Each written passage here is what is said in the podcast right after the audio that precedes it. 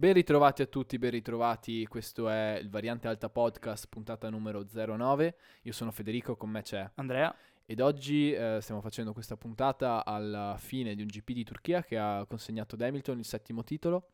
Le ultime 2 settimane sono state particolarmente movimentate dal punto di vista delle news, dato che è stato annunciato un nuovo GP in Arabia Saudita e questo ha creato non poche diatribe tra i fans, giusto Andrea? Sì, esatto. E poi insomma parleremo della gara, parleremo di questi circuiti in questi stati insomma un po' loschi, potremmo definirli così, no? Sì. E poi parleremo un pochino di prospettive di mercato, quindi vi rimandiamo dopo la sigla alla nostra puntata. Vi ricordiamo di seguirci sui social, Instagram Variante Alta Podcast, Facebook Variante Alta, 2 punti, il podcast. Mi raccomando, i 2 punti. E ragazzi, questo è il momento della sigla. Bello che lo dici proprio tipo...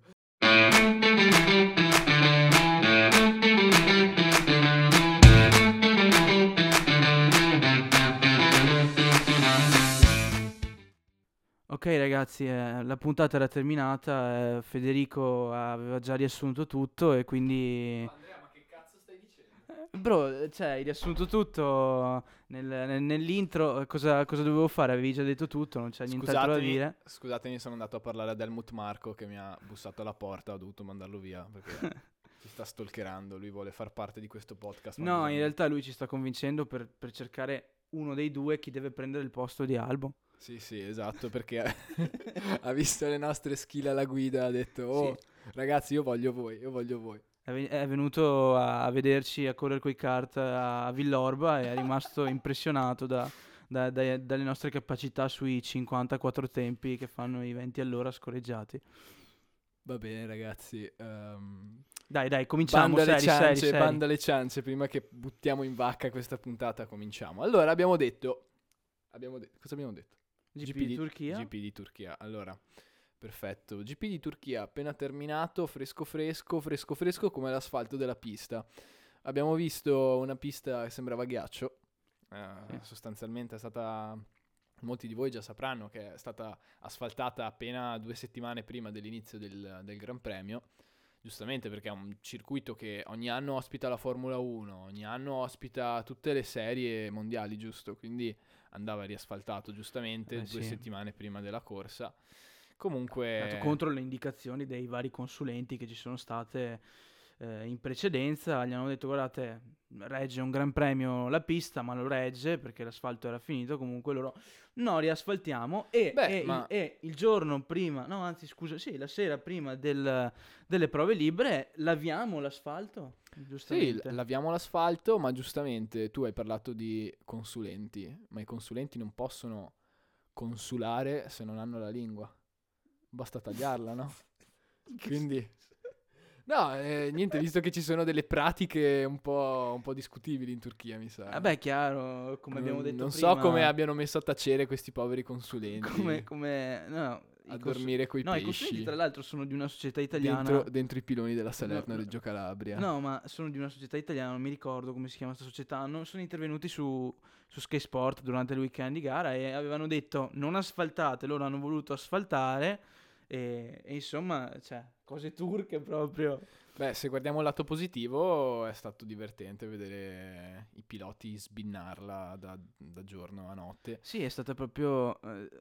tipo c'era un meme che mi ha fatto ridere, postato dall'account ufficiale della Formula 1. Hai presente Fast and Furious Tokyo Drift, no? Sì, l'ho visto. Quello DK stands for DK Daniel Kvyat. Daniel Kvyat, ho visto. Vabbè, no, ma era bello perché abbiamo visto, no, tutti i traversi. Ma a parte che era un commento sotto. No, era proprio la Formula 1 che l'ha postato, sì. Pensavo fosse il commento. Sai che adesso tutti si improvvisano meme tra... Sì, soprattutto la Mercedes. Davvero, deve finire questa cosa, è cringe. Sì. È cringe. Veramente cringe. Anzi, anche perché tutti sotto che vengono dal Burkina Faso o dall'Inghilterra scrivono tutti sotto sbinala, sì, con esatto, una L, no? Esatto, sbinala. E più che altro, ma perché il creatore perché per chi non conoscesse un po' il mondo di Reddit, il meme viene dal subreddit che si chiama Formula Dunk, fatto originalmente da un creatore, un utente di Reddit che si chiama AlphaMaxNova1 che presumo sia italiano, perché sì, perché insomma sbinnala il significato solo in italiano, però secondo me per un non italiano fa molto ridere sentire sbinnala. Ma sì, sicuramente, ma tutti l'hanno vista no, perché sicuramente è nato in contemporanea con il discorso, cioè l'ho visto molto usato,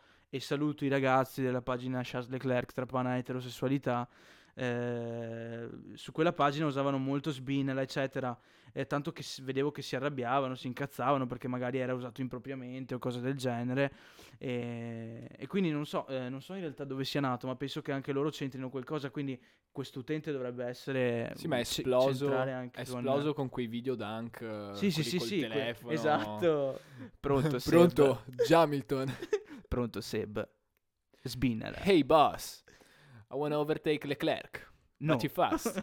What do I do? Luis, it's hammer time. Bellissimi quelli, mi piacciono un sacco. Bei meme.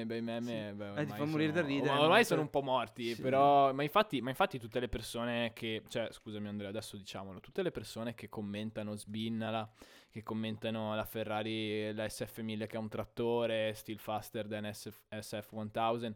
Ragazzi, avete rotto il cazzo. Basta, per favore, basta, non fa più ridere. Sì, anche perché la Ferrari non è che sia così lenta come ha dimostrato questo weekend. Sì, ma faceva ridere le prime 5.000 volte che l'ho letto, dopo 5.000 volte ha smesso. Però quando faceva tanto ridere. Sì, quello lo ammetto. Comunque, abbiamo detto, questo GP di Turchia molto, molto scivoloso. Controverso, sì. No, è stato bello, adesso parlando seriamente, è stato bello vedere la skill dei piloti, se vogliamo usare questo termine un po' anglosassone, l'abilità, se non siete molto avvezzi a questi termini. È stato bello vedere le grandi abilità di certi piloti, non Bottas, a tenere le macchine in pista quando insomma le condizioni si facevano veramente pesanti. Sì. Tant'è vero che secondo me le condizioni peggiori comunque di tutto il weekend le hanno incontrate in gara, perché sì, chiaramente nelle prime prove libere, le prove libere sono anche, e le qualifiche anche sono state fermate a causa della pioggia, però in gara oggi era dura perché le condizioni erano mutevoli, si è partiti insomma con le gomme full wet, si è passati alle intermedie, insomma. Sì, ma sai cosa mi ha sorpreso? Non vedere neanche una safety car. Esatto, no, è stato... Nessuno, cioè alla fine sono stati bene o male quasi tutti, hanno finito la gara tranne Giovinazzi e Latifi mi pare. Ma questo complice anche il fatto, secondo me, delle velocità. Sì, ma a parte quello che sicuramente è un fattore, secondo me anche il fatto che Istanbul Park è veramente studiata bene dal punto di vista della sicurezza. Sicuro, come, sì, come quello circuito. Sì. Ci sono delle vie di fuga chilometriche, non ci sono parti del tracciato che hanno muri vicino al... Ci sono sempre gravel trap o altri dispositivi per fermare la macchina prima che arrivi al muro. Quindi secondo me quello sicuramente è stato un fattore in questo. Poi i piloti sono anche stati bravi perché non ci sono stati molti ritiri comunque.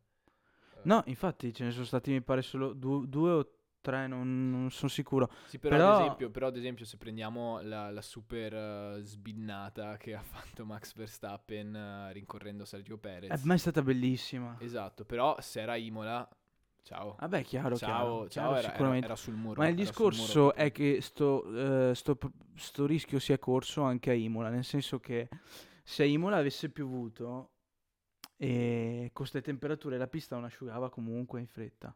Cioè c'entra poco l'asfalto della Turchia, c'entra proprio il fatto che la pista non asciuga con quelle temperature, perché la temperatura dell'aria e la temperatura dell'asfalto rimangono comunque molto basse e non si asciuga entro un GP, a meno che non ci sia tanto sole una pista, e aver corso a Imola con magari quelle temperature, con l'acqua, a quelle velocità, perché si è dimostrata comunque una pista molto veloce Imola, no? Lo sappiamo anche con queste macchine.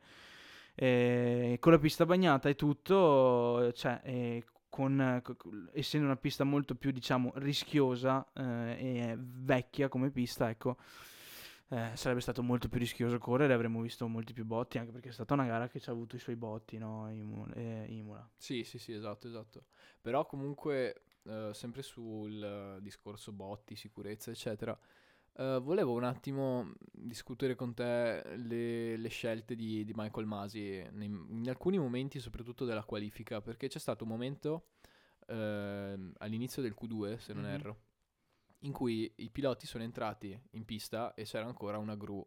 Sì, no, esatto, ho pensato la stessa identica cosa. Una gru che stava portando fuori la macchina di Grosjean, se non sbaglio. Sì, sì. E la cosa che mi sorprende è che io ho subito pensato, insomma, a Jules Bianchi, perché le dinamiche erano molto simili, no? Sì, una pioveva gru, forte. Pioveva forte, una gru in pista. Una gru su una curva veloce, sì. Anche se Jules Bianchi era sotto regime di virtual safety car, comunque se vai lungo. Quando vai lungo, queste macchine vanno veloci anche quando vanno piano, nel senso sì. Quando sì. Le velocità imposte anche ai regimi di safety car sono velocità enormi comparate con le macchine. Sei sempre sopra i 100 km/h e tirare a finire con la testa sotto una ruspa, diciamo, a 100 km/h non... Sì, perché comunque leggevo anche un po' di commenti sotto alcuni post molto interessanti, del tipo che non è un buon indicatore, perché ultimamente stiamo vedendo sempre più scelte del direttore di gara Michael Masi molto discutibili, molto poco atte alla sicurezza dei piloti. Adesso mi viene in mente ad esempio altri tipi, cioè abbiamo osannato un pochino le azioni delle direzioni di gara quando parlavamo delle safety car, perché effettivamente si sta usando di più lo strumento delle safety car rispetto alle virtual safety car, soprattutto dal periodo in cui Charlie Whiting è venuto a mancare, e quindi è seguito Michael Masi e stanno utilizzando molto di più le safety car, ed è una buona cosa. Però in questi piccoli dettagli, sono queste le piccole cose che contano, perché giustamente la mia riflessione che mi sono fatto è: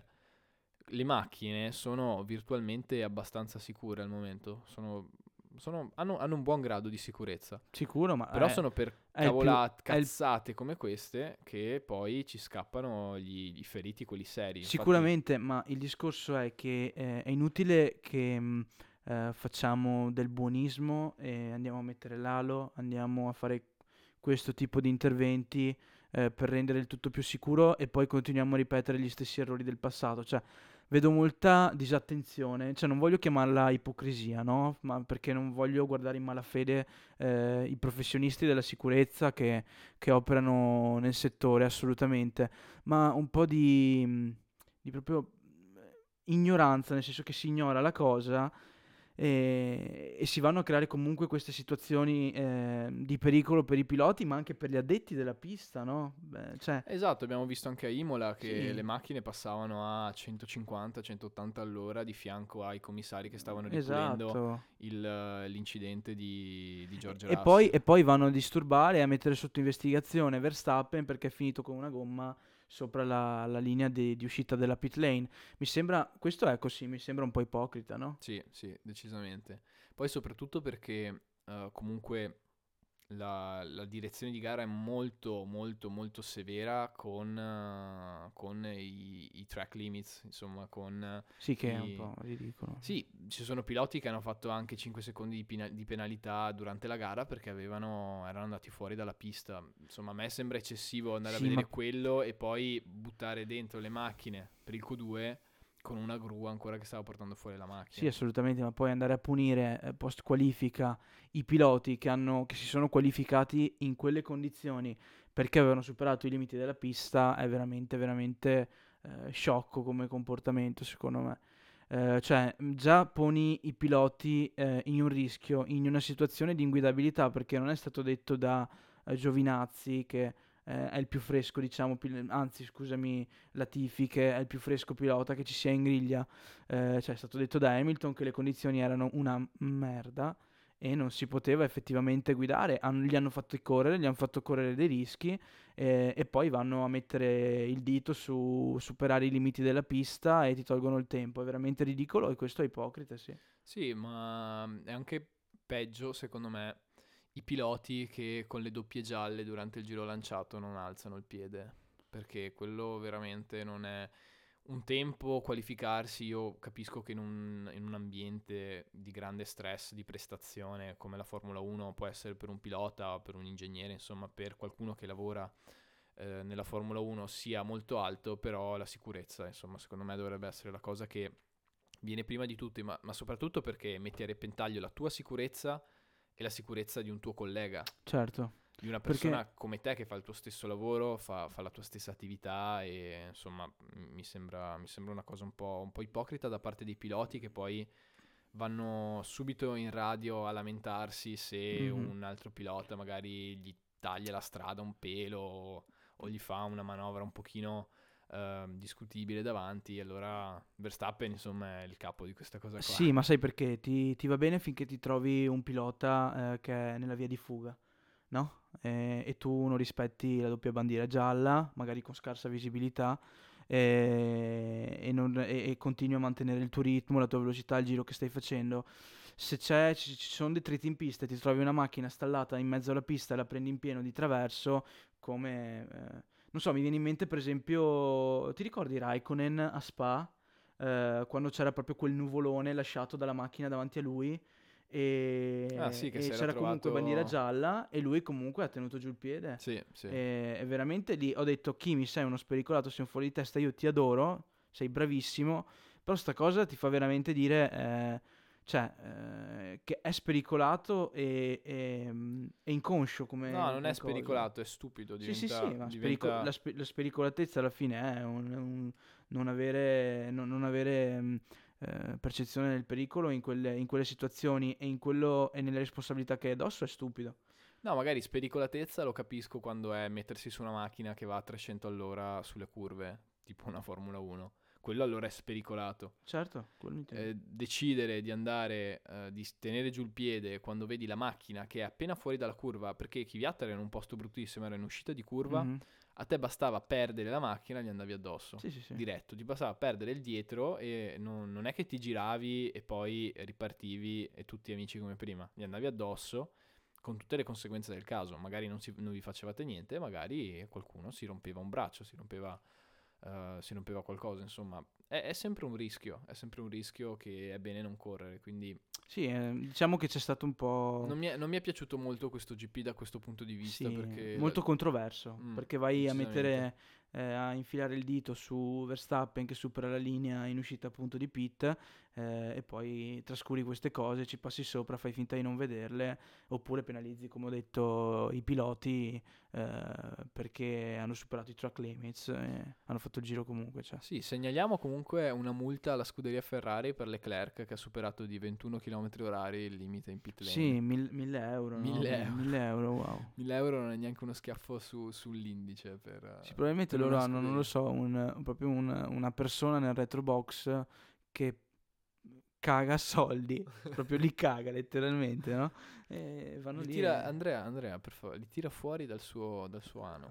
Vabbè. Sì, più tecnico. Io senti, quando ci sono le impostazioni del podcast che lo monto, metto sempre contenuti espliciti, quindi noi le parolacce possiamo dire. Quindi noi siamo a posto, se sei minorenne sei un ribelle. Sì, allora, vuol dire che i tuoi genitori ti hanno lasciato, eh? Esatto, quindi non è responsabilità nostra, per favore polizia, non venire da me. O da me cosa? Da noi? Da me perché, non lo so, è il mio egocentrismo. Che sì, veramente, sei un egoista, cazzo. E ragazzi, andate a seguirmi su Instagram. Allora, tornando alle cose serie, comunque... GP che ci ha regalato una gara molto bella, una gara super in rimonta per tantissimi piloti. Yes. Hamilton per la prima volta dopo anni mi ha dato una gara in cui io dico Hamilton. Bro, ma ben fatto, io devo dirti la verità, quando ho visto Lewis alla fine passare il traguardo, vincere la gara così in rimonta, perché all'inizio ha avuto anche lui i suoi problemi, ha avuto una gara, cioè non è stata una gara facile per lui, non è stata scontata, appunto. No, ha preso la partenza in maniera perfetta, che di solito lui nelle partenze non è... Sì, quando si era ritornati alla partenza, diciamo... analogica, no? Lui le ciccava sempre, ti ricordi? Però devo dire che quando l'ho visto passare il traguardo e poi fermarsi lì e vedere Seb che andava da lui e gli stringeva la mano, eccetera, e lui che continuava a stare fermo in macchina perché era consapevole in quel momento di essere il pilota più vincente di sempre, perché come a livello di titoli ha eguagliato Schumacher, no? A livello di vittorie Paul l'ha superato, cosa gli manca? Vincere un altro mondiale per essere il migliore di sempre. Lui lì si è fermato e da dire ok, fino a qui ce l'ho fatta, e non so, mi è scesa quasi una lacrima. No, allora lui stesso nel post gara, con le interviste che gliel'ha fatta Mark Webber, lui ha detto: io mi sento come se avessi appena cominciato, no? Perché lui, secondo lui, il limite lo raggiungerà quando avrà superato e quando sarà effettivamente il più titolato, il più vincente, e basta. Beh sì, io mi arrabbierei personalmente se adesso lui non volesse vincere l'8º titolo, perché ormai sei là, fallo. Sì, cioè hai tutto in mano per farlo. Esatto, la cosa che dico io è che magari quando hai a disposizione una macchina tipo la Mercedes, che sta dominando dal 2014 fino ad oggi in maniera incontrollata, incontrollabile, ineguagliabile, e va molto a finire che tante volte le gare non le vinci per una tua bravura, le vinci molto spesso per una macchina incredibilmente migliore delle altre, e va a finire che le tue vittorie, che magari, almeno questo è una cosa che vedo io da esterno, io secondo me va a finire che le tue vittorie tante volte magari non le senti neanche tue. Vedi Hamilton nelle ultime gare quando vinceva, io non lo vedevo estasiato, o comunque, perché ok, magari è la 90 e rottesima volta che vinci una gara, ok, ci sta che magari non sei felice come la prima, però io questa volta l'ho visto fuori di testa, anche perché magari avrà vinto il 7º mondiale, per l'amor di Dio, però lui se l'aspettava che l'avrebbe vinto questo weekend, secondo me era una sorpresa. Secondo me non era così scontato che lo vincesse sto weekend, lui aveva l'impostazione mentale sicuramente per farlo e per raggiungere l'obiettivo, anche perché sappiamo che il suo compagno di squadra, abbiamo visto anche, non c'è stato completamente, ma diciamo che non partiva, cioè la gara, hanno detto bene alcuni, poteva vincerla chiunque oggi, poteva vincere Stroll, se non cicavano la strategia. Stroll era comunque lì a giocarsi il podio, se non la gara, poteva vincerla Verstappen a un certo punto, Leclerc fino a un certo punto. Ci sono stati un paio di giri in cui si è creata una situazione tale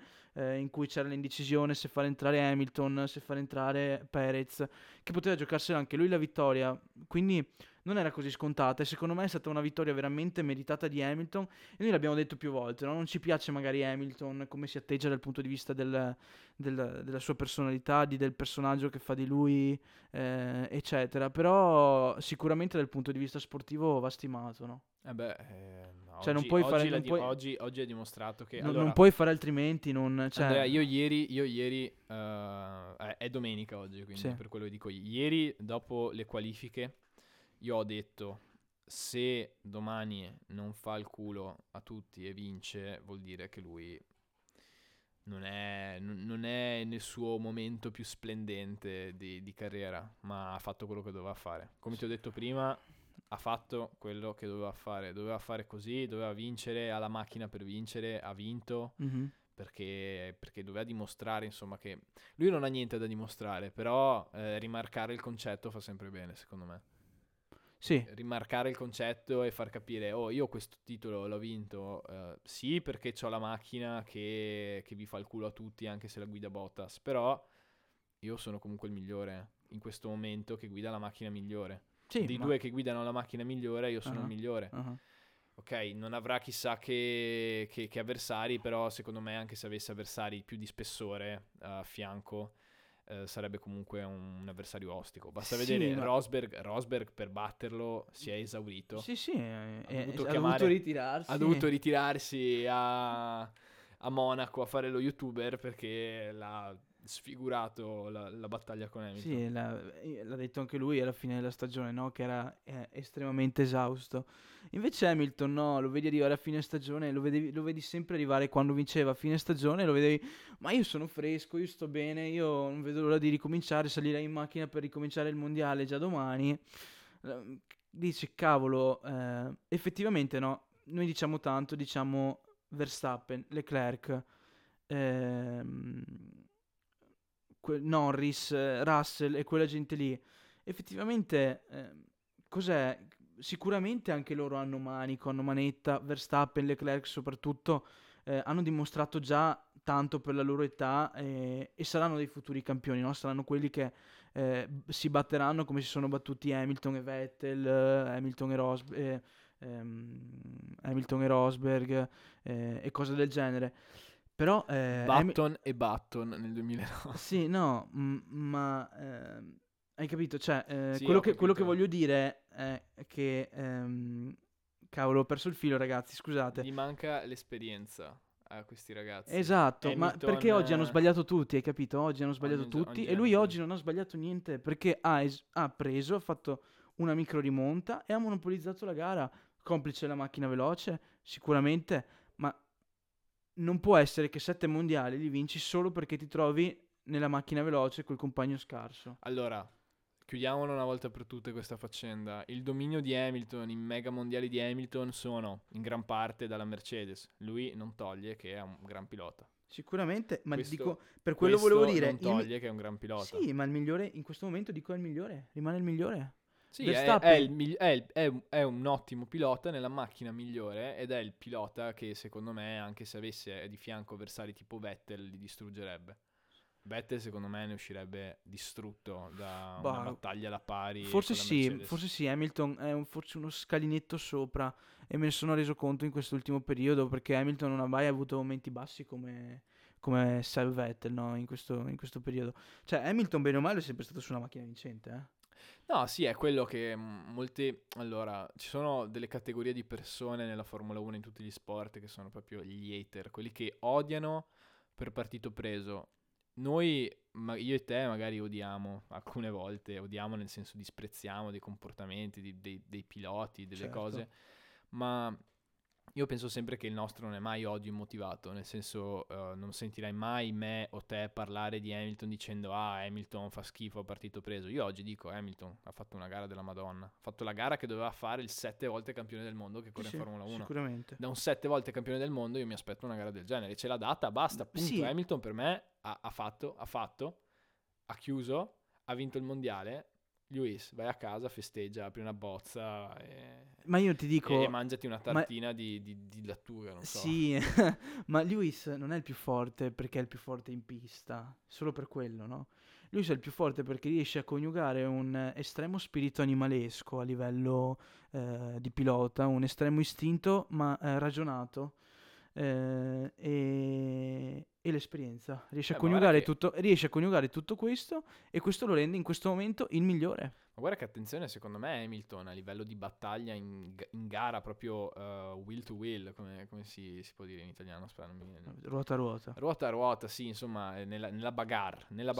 Hamilton secondo me non è assolutamente il più forte in questo momento in Formula 1. Ci sono avversari che ci sono ossi duri tipo Verstappen, ma sicuramente Leclerc, Norris, ma sicuro. Il problema è che tu l'hai mai visto effettivamente lottare ruota a ruota con qualcuno? Io mi ricordo comunque le battaglie con Rosberg, e mi ricordo che Rosberg ne ha prese, ma ne ha prese tante. Neanche Rosberg era eccessivamente aggressivo. Rosberg era un bel cagnaccio. Però scusami, se tutti allora Leclerc a Monza l'anno scorso l'ha dimostrato, lui ti butta fuori, lui non ti fa passare, cazzo, lui ti butta fuori, sì. Non ti butta fuori nel senso più brutto del termine, ma se ti fa andare lungo, fine. No, chiaro, ti ma la differenza... Hamilton secondo me non ha quella grinta così animalesca nella battaglia ruota a ruota. Lui è un gran pensatore, lui pensa quello che deve fare. Sì, ma riesce a combinare benissimo un istinto, se no non riesce a guidare una macchina di Formula 1 in quel modo. Allora, no, aspetta, ma quello che dico è quello che... Dov'è la differenza?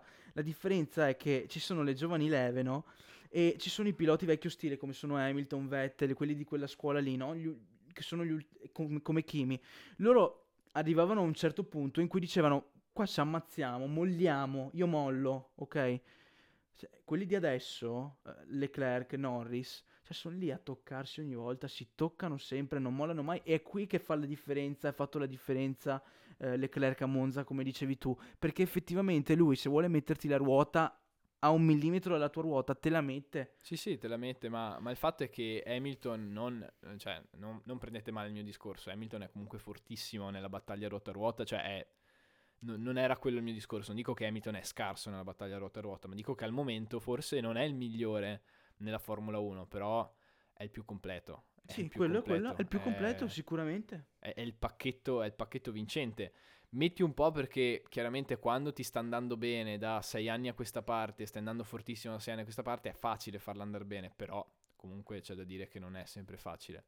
Io capisco magari un Vettel che crolla psicologicamente perché ha avuto un'avventura in Ferrari disastrosa, nel senso che lui è sempre stato là a inseguire e poi si è visto sorpassare da un giovane e forse non l'ha accettato, forse non si è sentito... una presa a schiaffi dalla dirigenza. Sì, sì, alla fine la Formula 1 sembra uno sport. Se tu parli a una persona che non guarda la Formula 1 ti dice sì, macchine che girano attorno, ma è un mondo, il pilota è un mondo, il pilota è una persona che ha dei sentimenti, che ha dei pensieri, non tutti pensiamo alla stessa maniera.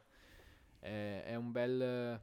Chi azzecca il dilemma, tutto il dilemma vince. È questo perché ci vuole la macchina, ci vuole il pilota, ci vuole la dirigenza giusta.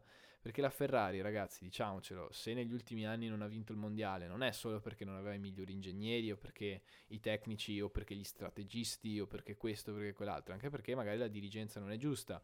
Gestire le persone in un'azienda, perché alla fine un team è un'azienda, gestire le persone è la chiave per far crescere, fruire e veramente portare ad un livello superiore a un'azienda. Mi sono piaciute tanto, non so se le hai sentite, le parole di Toto Wolff che molte volte adesso sta spendendo nei confronti della scuderia, nel senso che loro, i dirigenti, hanno sempre cercato di creare un ambiente che fosse amichevole all'errore, nel senso tutti decidiamo tutti assieme quale direzione prendere, però quella direzione la prendiamo tutti quanti, ok? Saltiamo nel vuoto tutti quanti, non funziona, perfetto, utilizziamo un'altra soluzione, cerchiamo un'altra soluzione.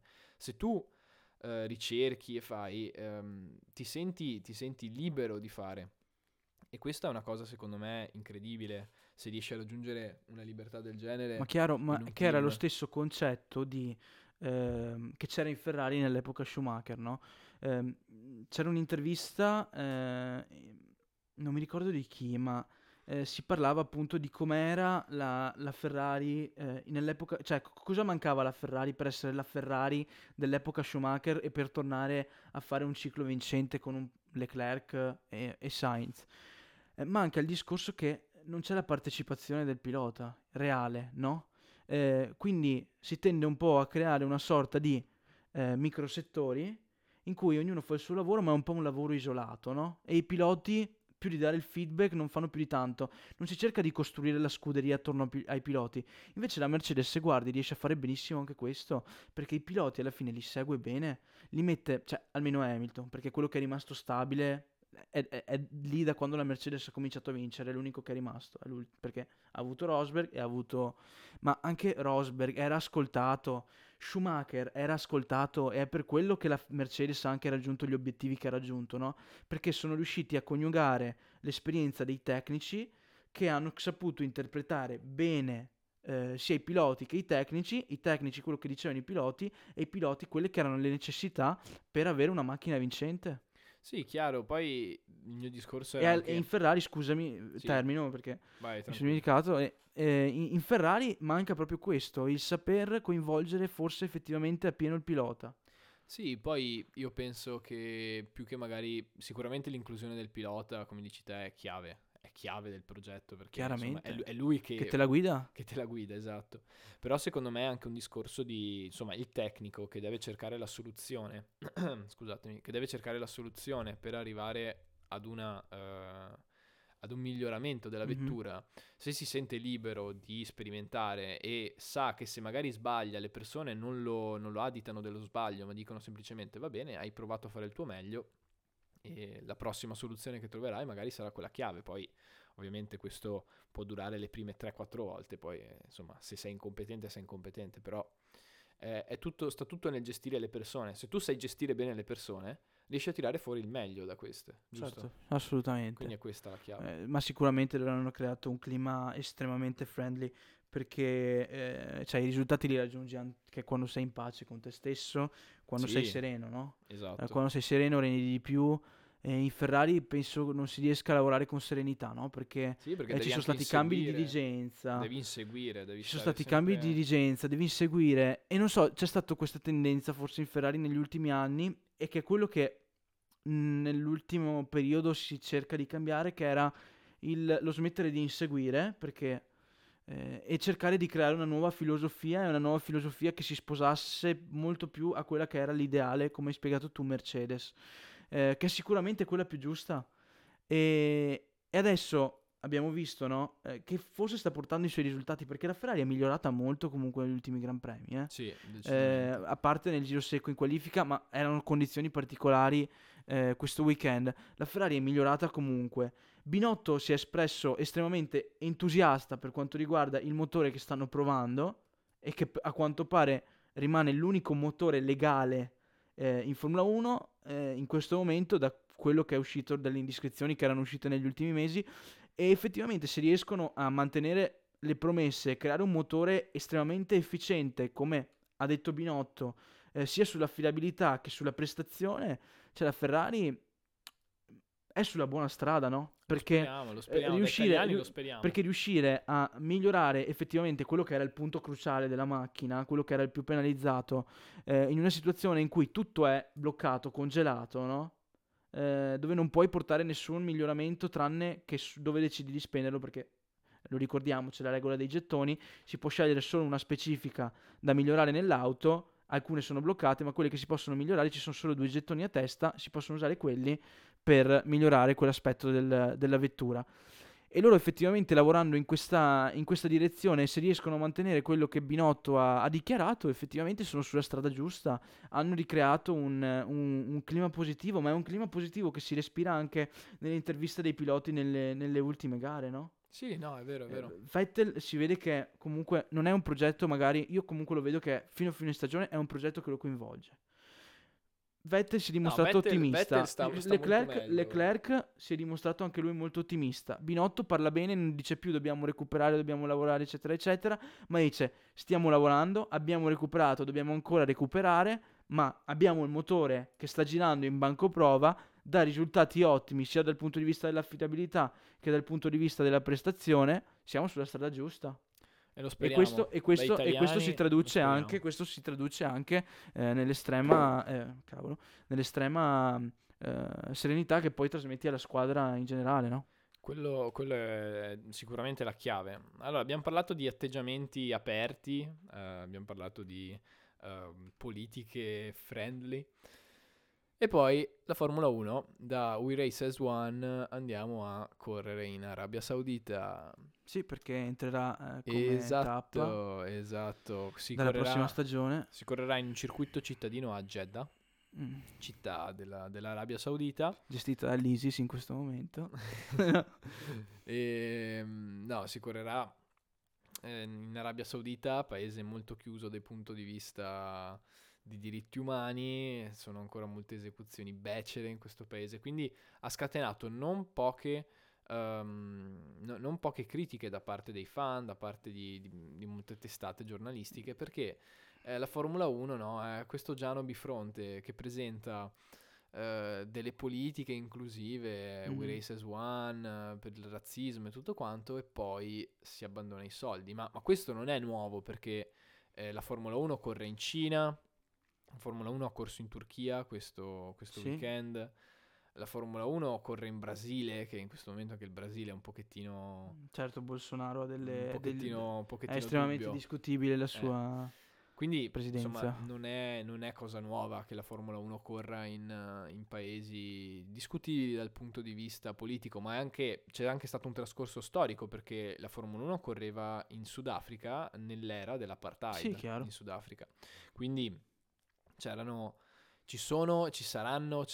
delle contraddizioni enormi nella Formula 1, però questa è un po' la Formula 1. Sì. A me personalmente, non so te lo chiedo Andrea, a me spiace che la Formula 1 abbia voluto includere una gara palesemente per soldi, e da un lato lo capisci, perché ok, la Formula 1 deve dar da mangiare a chi la gestisce e va bene, però secondo me si poteva evitare un GP in uno stato così becero. Sicuramente, ma abbiamo visto che da sponsor main, diciamo, anche se non c'è un main sponsor, reale della Formula 1, si è passati da Allianz a Aramco. Aramco è una società dell'Arabia Saudita e voleva un gran premio nella sua nazione, i dirigenti volevano un gran premio nella sua nazione, probabilmente per accontentare qualcuno, per portare soldi, per portare investimenti, e la Ferrari deve inchinarsi a queste cose, perché la Formula 1 deve inchinarsi a queste cose, la FIA deve inchinarsi a queste cose. Ma la Formula 1 è Ferrari, la Ferrari è Formula 1. Esatto, per quello mi sono confuso.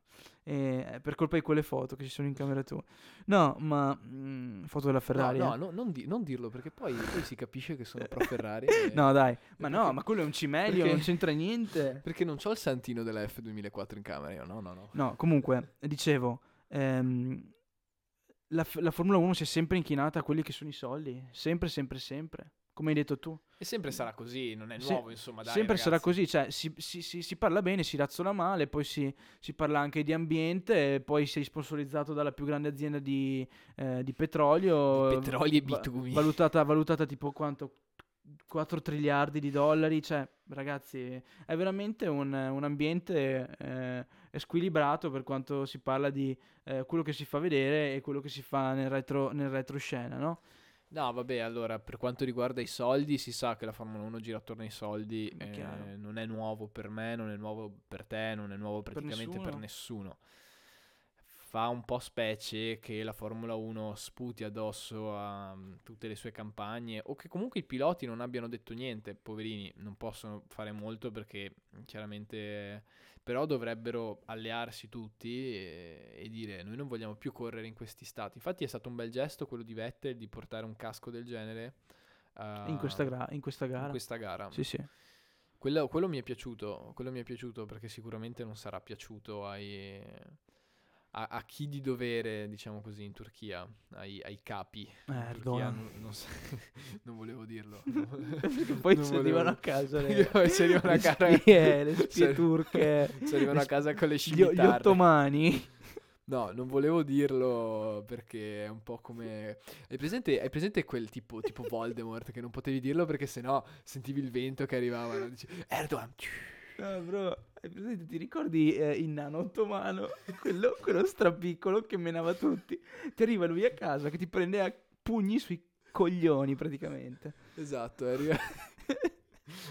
lui esce dalla cesta del bucato e ti picchia mentre vuoi andare a fare la doccia. Comunque, a parte le cavolate, no, è sempre un po' triste vedere la Formula 1 che... per soldi va dietro a questi stati, a queste, insomma, organizzazioni. Spiace perché da persona, io personalmente mi reputo distaccato da quelle vedute e vorrei che anche lo sport che più amo fosse distaccato da quelle vedute. Purtroppo non è così. Sono d'accordo, ma poi per questo ti dicevo, no? Cos'è che noi... Ci piace Hamilton dal punto di vista del sportivo, no? Ma non ci piace il suo atteggiamento. Lui che è il più paladino e anche oggi parla di portare più inclusione, giustizia, equità, adattarsi a diciamo, creare un clima felice per tutte le nazioni in cui corre la Formula 1, che siano climi inclusivi, nazioni inclusive, aperte. E poi non mi vai a contestare il Gran Premio in Arabia Saudita. È un po', scusate, ci sono un po' di problemi tecnici, è un po' controverso, no? È controverso lui da questo punto di vista, lui che si presenta sul palco con la maglietta arrestati i poliziotti che hanno ucciso Breonna Taylor. Esatto. E, questo nome non te lo ricordi, non entra, ma non me lo ricordo mai, nonostante sia importantissimo ricordarlo. Ma lui che si fa paladino più grande di queste cose pure non dice niente. C'è un conflitto di interessi enorme, chiaro. Non può parlare da solo, infatti è per quello che secondo me dovrebbero allearsi come un'istituzione piloti, ok? Cioè, perché... Sì, ma il discorso è che non c'è più il discorso di istituzione dei piloti come c'era negli anni 70, che Senna era il capo, no? E Senna diceva no e Prost dicevano no e gli altri no. Vabbè, ma Andrea, ma devi anche pensare che se Hamilton si espone, l'unghia che sporge troppo si rompe. dicevano, dicevano in Fast and Furious Tokyo Drift, sì. Questa citazione così alta. Mi ricordo. No, a parte gli scherzi, no, comunque se tu ti esponi tanto in una cosa così, cioè Hamilton ci mangia con questa cosa, lui ha gli sponsor, sì, qua e là, certo. Bisogna vedere, sì, è chiaro che se lui fosse un uomo, però. Se lui fosse un uomo così forte, così emancipato e ligio alla sua etica, ai suoi principi, si alzerebbe in piedi, ma fondamentalmente Hamilton vuole campare su sto mondo, non vuole uscire da questo mondo, non vuole essere un personaggio scomodo alla fin dei conti. Gli fa bene avere l'immagine di essere gli fa bene avere l'immagine di quello paladino, no? Però chiaro. Alla fine, quando è ora di fare i fatti, è bravo a fare fatti in pista, ma non è tanto bravo a fare i fatti fuori dalla pista. Per quello che giustamente Hamilton dovrebbe starsene zitto e guidare. Basta, però dai, un elogio lo facciamo a Hamilton. Abbiamo fatto tutta la puntata di elogio ad Hamilton. No, dai, basta. No, però dai. Ricordiamo, grande, hai vinto 7 mondiali, sei il numero 1 in questo momento, hai più vittorie di tutti, devi diventare il più titolato, per favore rimani in Formula 1. No, ma grande anno, Hamilton, per favore vinci il prossimo mondiale e poi puoi anche ritirarti.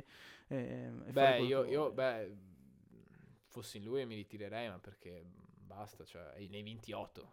Infatti dico, ma vinci l'8º e poi vattene. Sì, no, però prima vinci l'8º, no? Vinci l'8º, poi vai a fare tutte le tue lotte sociali, sì. I tuoi giri con Rosco in barca. Esatto. No, perché l'uomo si fa i post, no? Fa i post dove mette magari il video di lui in barca con Rosco e fa oggi ho pensato a tutte le cose brutte che sono successe nel mondo, ma sei su una barca. Sì. Sei su una barca a Monaco, sì. Sei su una barca a Monaco e io sono a Volpago del Montello. No, dai, quello sei te a Volpago del Montello. No, io sono a Montebelluna, però. Ma nel senso, io sono, non so, in fabbrica. Ma che uno che sta in fabbrica sta bene, perché c'è gente che muore di fame in Africa, ragazzi, sì. in Sud America. Cioè, lui. È chiaro che tutto è proporzionato, no? Sì, però adesso, a parte gli scherzi, il discorso serio è: lui si fa tanto paladino, ma alla fine lui c'ha la barca, c'ha la macchina, si fa la foto con la SF90, si fa la foto.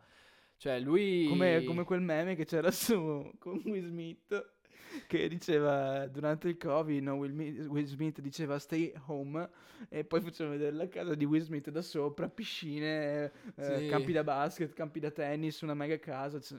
Alla fine è quel tipo di ipocrisia, ma non puoi neanche incolparli, perché loro... No, cioè, ma finché è Will Smith cioè, non è che puoi fare una colpa alla ricchezza delle persone. Però no? Finché è Will Smith che ti dice stai a casa perché c'è il Covid è un conto, ma se è lui che mi fa il post su Instagram del suo video bellissimo vicino al cane, che con la descrizione scritta sotto ho pensato a tutte le cose brutte che ci sono nel mondo, è vero. Ragazzo, prendi i tuoi 100.000 milioni che c'hai in banca, valli a donare... o crea un'istituzione, istruisci le persone nei paesi poveri, che così veramente fai del bene, no? Ma lui... Ho pensato a tutte le cose brutte che succedono nel mondo, perché io sono sicuro che lo fa in buona fede tutto questo, però... Ma lui personalmente potrebbe prendere in un giorno, no? In un giorno lui prende e dice, prendo 1 milione di euro, dei miei 1 milione... cioè, per lui cos'è 1 milione di euro alla fine? Cioè, non penso sia tanto, ma lui dice, prendo 1 milione di euro e vado personalmente con un'azienda... in un paese dell'Africa e vado a costruire una scuola. Potrebbe fare questa cosa in un giorno, capito? E invece non lo fa. Almeno noi non sappiamo che in questo momento lo sta facendo, perché poi Senna è venuto fuori dopo la sua morte che faceva un sacco di beneficenza, aveva un sacco di associazioni per i bambini in Brasile. Lui magari non lo sta facendo. L'unica cosa che si può dire, no, anche di Hamilton, è che comunque lui non è apprezzato neanche in Inghilterra, no? No. Non è apprezzato neanche in Inghilterra, nel suo paese, perché dicono che sia molto più americano, che si è dimostrato molto più attivo verso quello che succede all'interno dello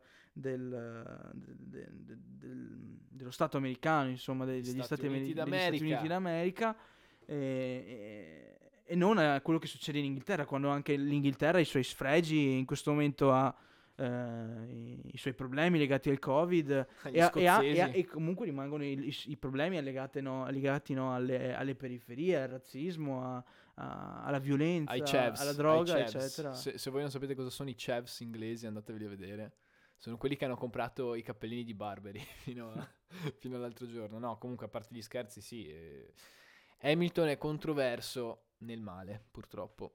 Sì. Questo però oggi è stato un campione e basta. Oggi mi risparmio, perché tanto so che lui si ascolta tutte le cose brutte che dico su di lui. Sì, poi guarda, io sono sicuro che dopo alla fine monterò la puntata e lui alla fine mi scriverà un messaggio su WhatsApp. Mi dice, oh bro, Andrea, ma come cazzo ti permetti? No, Andrea, ma perché anche oggi? Lo sai che mi fai male quando mi dici così.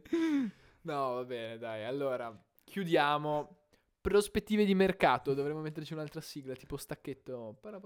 Prospettive di mercato. Prospettive di album mercato. Vai via, perché no. Allora. No, io lo dico. Oggi devo dire che ho avuto una conferma da parte di Albon. La conferma che c'era fuori dai coglioni a fine stagione, perché ha fatto veramente una gara brutta, cioè si è girato anche lui 2 o 3 volte, cioè neanche lottando per qualcosa di... Ma Andrea, they raise me so hard. Sì, però... Sono così cattivi. Sì, vabbè. Comunque Albon, per favore.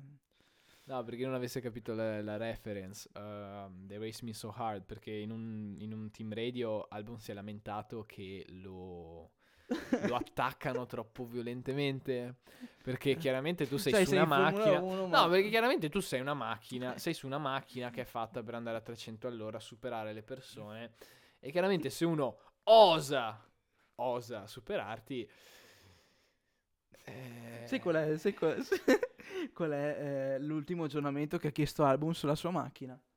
Le frecce per superare all'esterno, perché non è capace. Solo a sinistra. Lui vuole superare solo a sinistra perché non si sente sicuro. Lui non è capace. Io ho letto un commento sotto un video YouTube che mi ha ucciso e mi ha annichilizzato per un'ora. Perché era proprio un commento così giusto su Albon, che non ha passo in qualifica, non ha passo in gara, non sa difendere, non sa superare.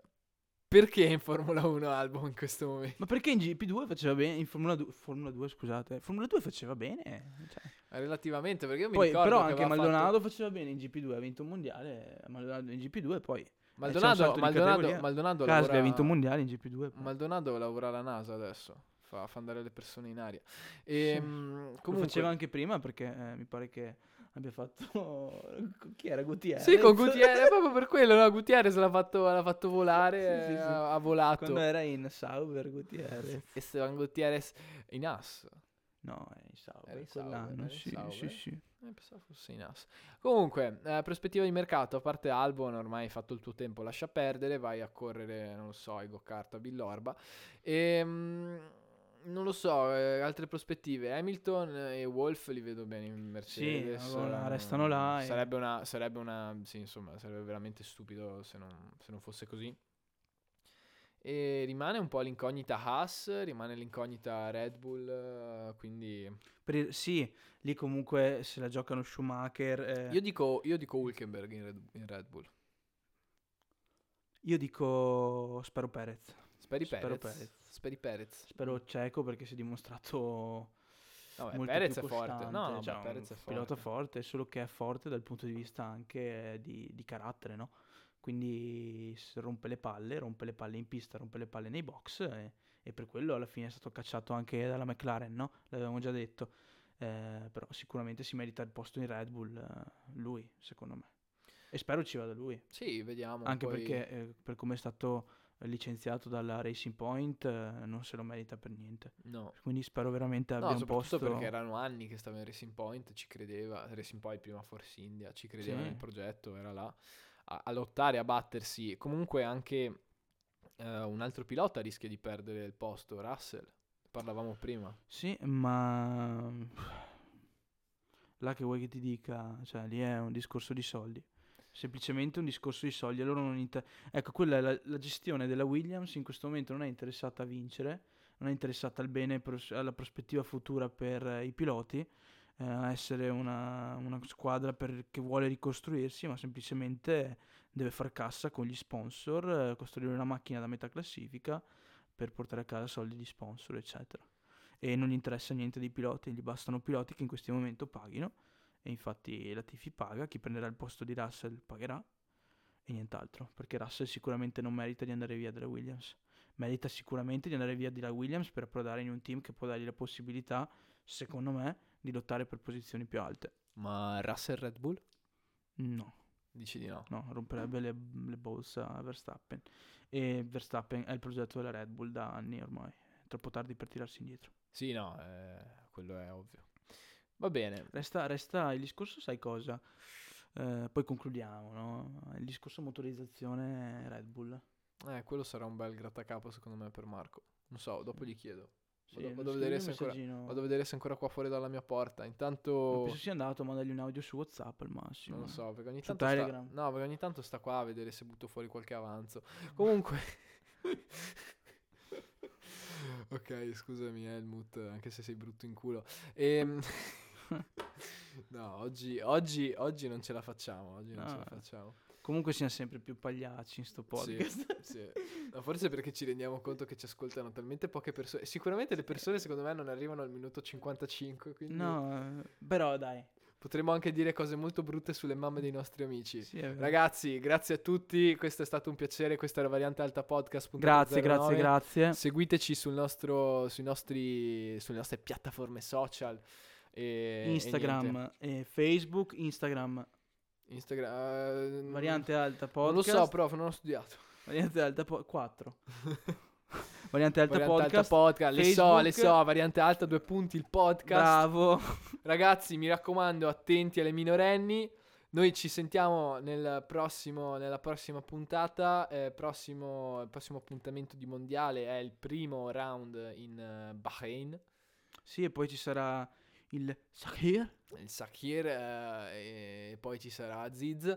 Ragazzi, vi vogliamo bene, grazie a tutti se ci avete ascoltato fino a qua. Ci scusiamo per le cazzate che abbiamo detto e ci sentiamo alla prossima. Ciao, buonanotte.